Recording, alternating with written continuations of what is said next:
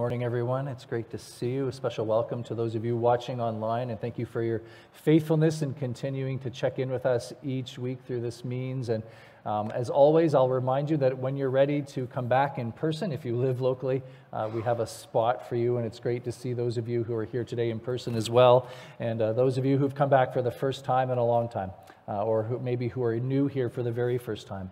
It's really great to have you with us today. I want to show you a picture on the screen of a bridge. Some of you would actually know this bridge because maybe you've driven on it. This is called the Lotus Bridge. It connects Macau and mainland China. And one of the things that makes this bridge so interesting and so complicated is that in Macau, you drive on the left-hand side of the road, like many of our friends in Britain. However, in mainland China, they drive on the right-hand side of the road. So if you're going from one side to the other, you need a bridge that allows you to move from the left side to the right or the right side to the left. And that's what this bridge essentially does. If you're driving from Macau, you're leaving on the left-hand side and you end up in China a few minutes later driving on the right-hand side of the road. Now, driving is kind of the same. You've got a steering wheel. You've got a gas pedal, you've got some brakes, you've got some signals and so forth. But this kind of driving requires you to make a transition right in the middle that's going to leave you driving in a very different way. Same task, but still very different. You leave on one side of the road and you come back across to the other side of the bridge after this transition, having to do this, something that you've done many times before, but having to do it differently. And this is kind of the image I want us to have in our minds as we think about today, the topics that we're going to be looking at as we continue to make our way through the book of Ephesians. That we're going to be doing something that we've done before, but doing it differently. That when we come to faith in Jesus, we have to relearn how to do some of the basic things of everyday life that we had done already, that we had a way of doing them, but now because of our faith in Christ, we're required to do them differently, and we have to relearn. We've been talking about this for the last number of weeks. We have to relearn how to relate to people who are different than us. We have to learn how to handle our anger differently. Last week, Pastor John talked about marriage and how we have to think and see our marriages differently. Even though we were married before, now that we're a Christian, we have to see our marriage differently. And this is not just about kind of learning a couple of tricks of the trade. This is not about just learning to be nicer or learning to be kinder or learning to be more polite, although those things will help a lot. This is really about recognizing that when we come to Christ, we are now a new creation. And that a transformation has taken place in our hearts, and the Holy Spirit is beginning this inside-out work in our lives. And so this is about learning to become the person that God has created us to be, and recognizing that that is a process. And the language that we use for that process is called discipleship or spiritual formation. Last week, Pastor John gave us this great phrase, Jesus changes everything. And in the topics that we're going to talk about today, that applies as well. We're going to be talking today about parenting, and we're going to be talking today about work or our jobs or our careers. And so let me just start by acknowledging today as we get into this topic that I recognize that for some these topics are difficult topics and maybe sensitive or even painful for us. Whether it's marriage or children or our careers, they can be sources of great joy, but they can also be sources of great pain. So I just want to acknowledge that even as we jump into this topic today. But I think we would all share the common desire that no matter our circumstances, that we would want all of us to find God's way in our lives in these areas. So I'm going to invite you to jump to Ephesians chapter 6. And if you have a Bible in front of you or you have it on your phone, I invite you to look it up. We're going to be talking, kind of working through two sections. The first is talking about children and parents, and the next section is talking about employers and employees. So we're going to talk about kids first, so that if there's any kids here, get out a pen and paper, get ready to take some real detailed notes, get out an audio recorder, especially my kids, if they would like, just to really make sure that they comprehend the material that we're going to be talking about today. Let me just read Ephesians chapter 6, verses 1 to 3 for us. Children, obey your parents in the Lord, for this is right. Honor your father and mother, which is the first commandment with a promise. That is, that it will go well with you. It's good for longevity. And that you may enjoy a long life on the earth. Now, the first thing, if you're sitting in Paul's day, listening to this being read in a church service in Paul's time, the first thing that would strike you is that Paul cares about kids. That he's actually acknowledging them. We'll discuss this more in a few minutes, but in Roman culture was kind of the exact opposite of our culture today, which is child-centric. In Roman culture, children were just kind of slightly above the value of slaves in that day. Roman culture, you could be harsh with kids, especially newborns. A child was not even considered to be a human being until the father acknowledged it.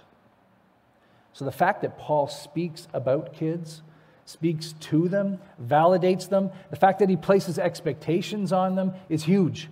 And the fact that Paul doesn't even say that this is just for boy kids, that he just uses the term generically, was a huge deal in this day. And he reminds them simply to obey and to honor your parents. So let's talk about that for a few seconds. God created families to be the place where unconditional love, safety, and security were first experienced. And that with this foundation of love and safety and security, the result is that parents would then give guardrails, they would give rules, they would have discipline in their families in order to reinforce this environment of love, safety, and security. If we use the analogy from driving, if you have no rules on the road, you are not more safe. Rules keep us safe as we are driving. The same is true in life. The same is true in parenting. And as kids, and many of you can remember, you did not like the rules that your parents gave to you. You didn't always understand them. Maybe they were too strict, but it came from a desire to show love and care and support to us. And this looks different at every age. I mean, it might start with bedtime routines. It might then go to how much time you can spend on your cell phone, to what time you have to be home at night, to not entertaining members of the opposite sex in your bedroom. I mean, it grows. Each age requires different kind of rules to help figure out how do we provide loving, safe environments for our kids to grow up and to mature and to learn to trust the Lord. And these rules, like the rules of the road as we're driving, help establish healthy relationships, wise habits, and best practices for life. And it continues even when your kids enter young adulthood, as we are living out in this day for us. The rules are less what time you have to be home and what time you have to, and doing homework, and it's more about influence and role modeling, yet with the same goal. So children, your parents are a gift. But they are an imperfect gift. They will make mistakes. They will overreact. They will sometimes be too strict. They will sometimes be too naive. And we can talk and discuss that with them and try to figure out maybe what are the best rules or practices for our home, but they are imperfect. And one of the great skills that you can learn as a kid, even as a teenager, as a young adult, is that you can disagree with your parents and still honor them. You can argue with your parents and still honor them. And you can dislike their rules and have to live by them and still honor them at the same time. And learning to obey and to honor your parents will be a wonderful skill set that you can learn as a person of faith. As you start to walk with Jesus in your life and you learn to honor and to obey the Lord and His word and His instruction in your life as well.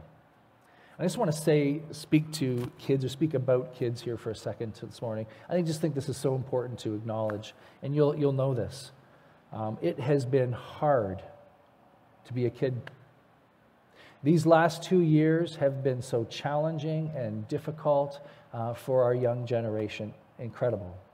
When Natalie Mansvelt came and did a workshop with us back in December, kind of helping parents talk to their kids about issues, one of the things that she said that was so helpful to me, she said, you know, you've got young people who've been sitting at dinner tables or sitting in cars while mom and dad or parents or step-parents talk about all the stresses of COVID and all the issues that are going on in the world because the adults are having a hard time processing all of this information, all the while these young kids do not have the skills yet to process all of this information, and they feel the stress in ways maybe even more so than we do as adults. And the need to shelter and be mindful of all the things that we talk about around young listening ears as we try to do the best to care for them.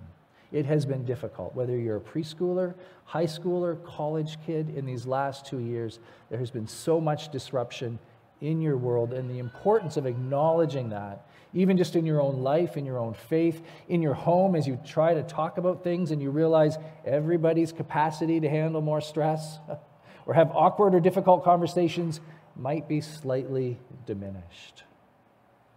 Paul moves on to parents. So now, kids, you can pass the notepad and paper to your parents, and they can now take some good notes. Let's read verse 4 together. Fathers, do not exasperate your children. Instead, bring them up in the training and instruction of the Lord. I've got a beef with Paul here. He only mentions fathers. It seems a bit unfair, and I'm sure many of you would have suggestions as for why that might be. We'll talk about that another day. Fathers in the ancient world and in Roman times were responsible for raising children and responsible for their education. They set standards which their children had to reach and to achieve. And it was not uncommon for fathers in the ancient world to use a lot of harsh and physical violence at times to help generate enough activity out of the children to reach those milestones. Paul says, in homes of faith, in homes where Jesus is Lord, do not exasperate your children.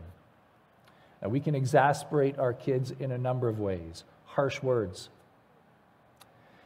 A harsh word might be meant to signal or to communicate, you know, you're not really doing a good job in that area and we want you to do better. But over time, harsh words communicate that you are not good as a person. Harsh words over time move kids from guilt to shame. Guilt is, I made a mistake. Shame is, I am a mistake. We can exasperate through absence, whether it's physical or emotional. We can be physically present and emotionally absent. We can be physically present but on our phone. We can be physically present but our mind is at work. And these verses remind us that what our kids need from us is attention, words of affirmation, physical touch, signs of encouragement, and especially in the times that we're living in right now, that we cannot be too generous in these things towards our kids. I remember one parent telling me that the most important part of their day is the drive home. And they said, on the drive home, I transition from work to dad, parent, or to husband and parent. And he said, sometimes I need to drive extra long on the way home in order to just give myself time to process all that's happened at work and kind of close that off for the night and get ready to enter into the home able to be present with my family. And as Paul is writing to these Christians, these new believers, as they're trying to figure out what does it look like to be a Christian parent? I know what it was like to be a non-Christian parent. He calls them to be mindful of their influence on the life of their kids. Which leads us to the second point that he says to them. We ought to instruct them and help them grow up to become people of faith. That at every age of our child's life, whether newborn to teenager to young adult, we must find ways to communicate the way of Jesus to them and leverage the many million teachable moments that life offers to help them catch a glimpse of what the way of Jesus looks like. And part of this is just being so intentional as parents, making sure that we are creating space to have those conversations, making sure that they've got Christian friends and influences in their life, especially as they get older. Because one of the things that you'll discover as kids, as your parents get older, is they get dumber, okay? They know way less than you thought they did. And especially in those teenage years, parents know absolutely nothing. And so parents, it's important that in the life of your kids, they have other voices and other influences, because they will look at you and say they know absolutely nothing. This is where, really, the youth leaders that we have in our church, the kids ministry workers that we have in our church, is the great gift that they give to our kids, is they have those other Christ-loving voices in their life, journeying with them through seasons when mom and dad just really are not the option to talk to. This is what I love about our kids ministry curriculum as well. It acknowledges that as a congregation, we have a minor role to play in the faith development of this next generation. But it's home. Moms, dads, stepmoms, stepdads, aunts, uncles, grandparents, you have the major voice in shaping the faith of the young people in your home. That we only get a small opportunity. And so we then now partner with you to create opportunities to help you be better prepared for that work and take advantage of the opportunity to see your kids grow up to become people of faith. Let me just speak to parents for a second. We're going to show a picture on the screen. Maybe you've experienced this. Parenting is really hard. Parenting during the pandemic has been really, really hard. Whether you're single parenting, co-parenting, sharing custody, two parents, it has been really, really complicated. And I've had so many people come up to me and say, you know, I'm an aunt or an uncle or I'm a grandparent or I'm just so concerned for all the impact that this pandemic has had on our kids. You've kind of carried this worry around in your bones. And you're right to. These are challenging days. And we need to be there to support one another as we go through these times. Let me just say it again. There are no perfect parents. And I think right now in the season, there's a lot of parents saying, oh, I should have, oh, I wish we'd done this better, oh, I'm concerned about this, are we even paying attention to that? That we need to give ourselves a bit of grace as we find our way through this season and be attentive and reinforce those basic things of love and security and creating opportunities to be in communication with our kids. But be gracious with yourself in this season.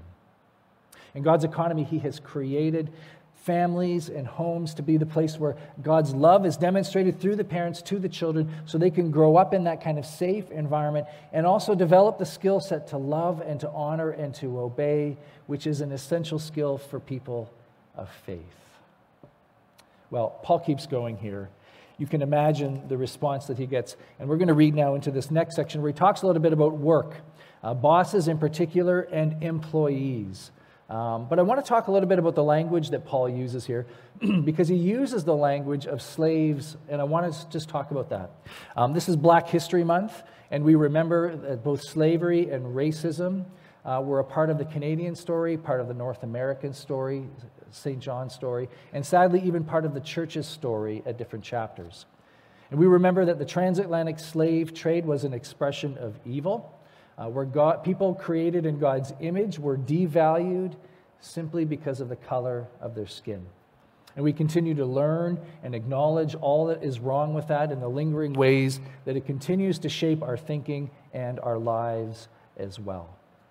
Now, as Paul talks about slaves here, he's referring to a slavery that existed in the Roman world that is different from the North Atlantic slave trade, which we saw here in North America.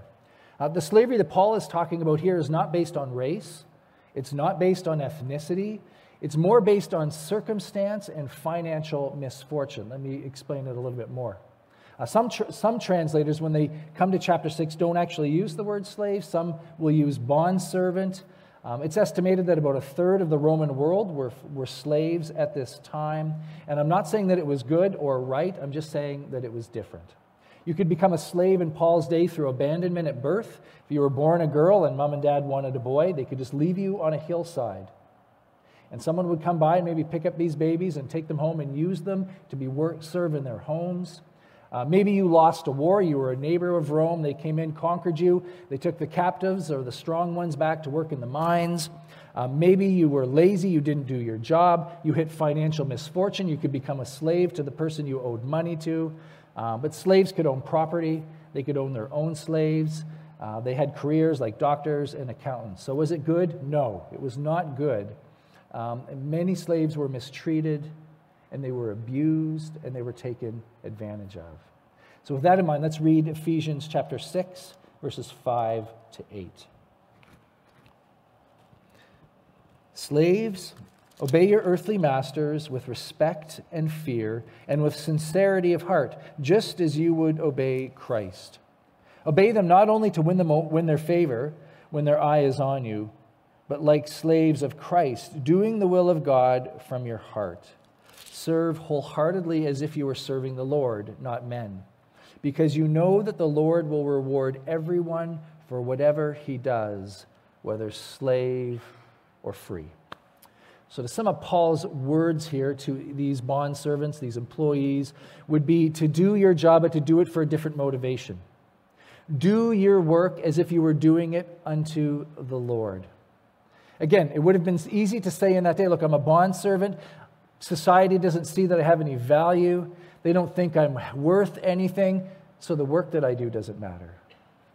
It doesn't matter how hard I work. It doesn't matter the quality or how honest I am with my work. But the fact that Paul takes time to affirm their work means to give it value. Because no one else was coming along to the slave community giving them pep talks about how to be better at their jobs.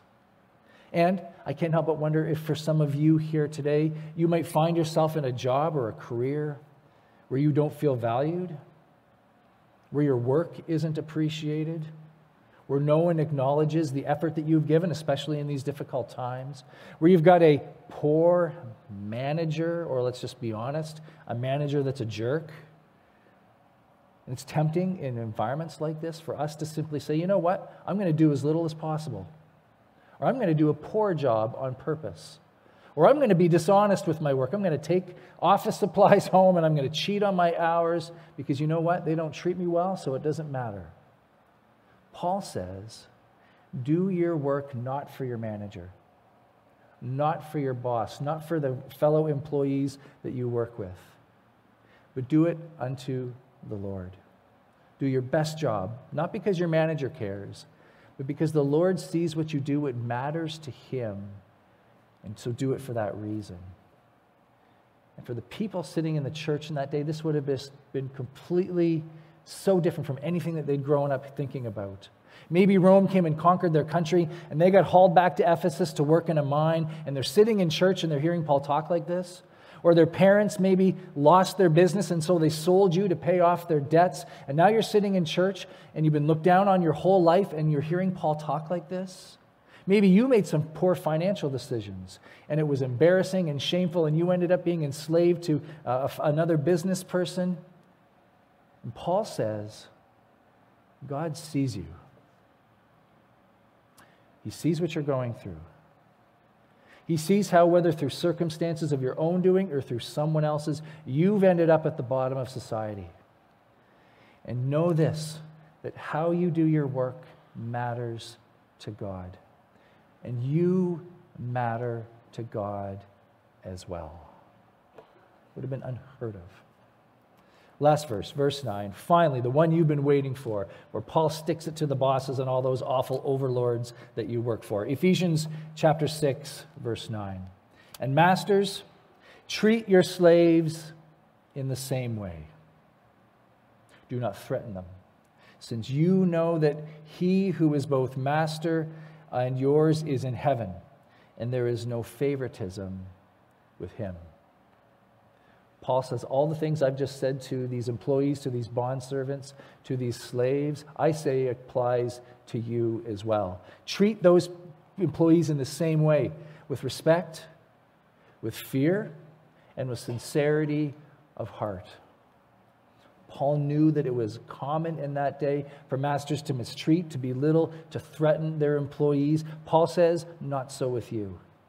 When now that you've crossed that bridge and now that you've entered into the land of living in Christ, you have to behave differently. You will treat people differently.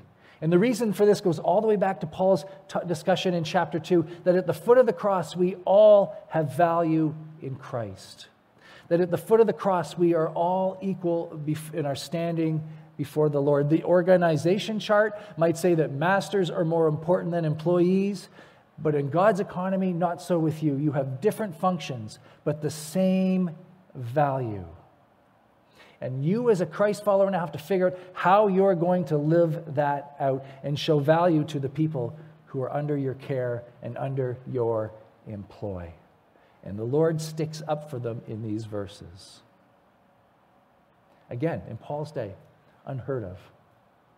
Now, let's just acknowledge that workplaces, as we've talked about parents and parenting, have been challenging environments for people too, for bosses and for employees. Financial uncertainty, layoffs, dealing with rules and regulations, just all the working from home, not working from home, some working from home, some not. All of the complexity has added up over the last 2 years and has added to wear and tear for everybody in their place of work.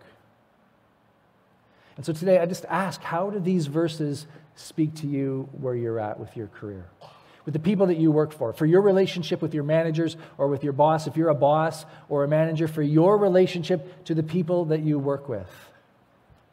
Is there appreciation, honor, or respect that needs to be shown? The people in your workplace that have been under tremendous stress that need to be shown compassion and mercy? Are there people that are feeling lost and falling through the cracks that need attention? Are there ways of speaking and treating each other that would better reflect our faith? Are there unhealthy work habits that have settled in that need to be changed and brought around differently?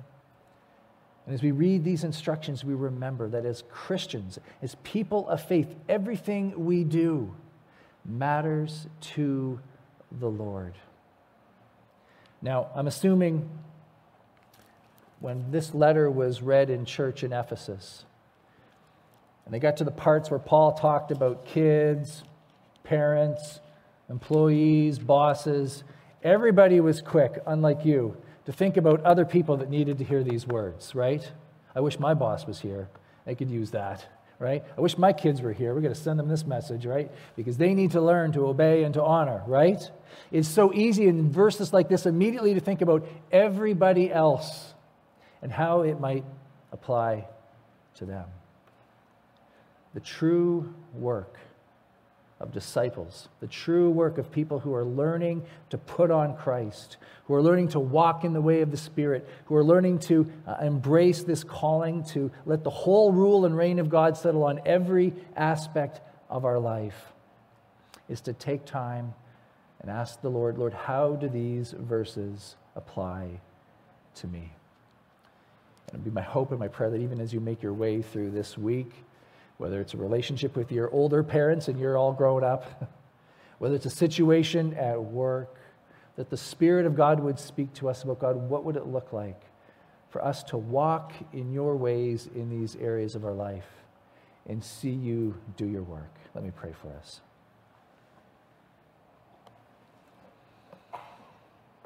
God, today we thank you that you care about what's going on in our homes and in our families. Lord, we acknowledge today that there would be situations where relationships between parents and kids are complicated, maybe even broken right now. And so, Lord, even talking about this is difficult. And so, Lord, we start today by just acknowledging that this is tough. And we open this to you, and we ask, Lord, for you to lead us, that we might walk in your ways in these matters. Lord, we think about our relationships in our workplaces with our coworkers, with our bosses, managers, employees, and just all the complexity that is represented in that world. Lord, all that has just come undone in these last 2 years and feels just so challenging. Lord, in these moments, we think about ourselves and your call on us to walk in your ways in these areas. Lord, we would want to bring honor to you by the way we treat people. Lord, we would want to bring honor to you and to your kingdom in the way that we show kindness and love to people.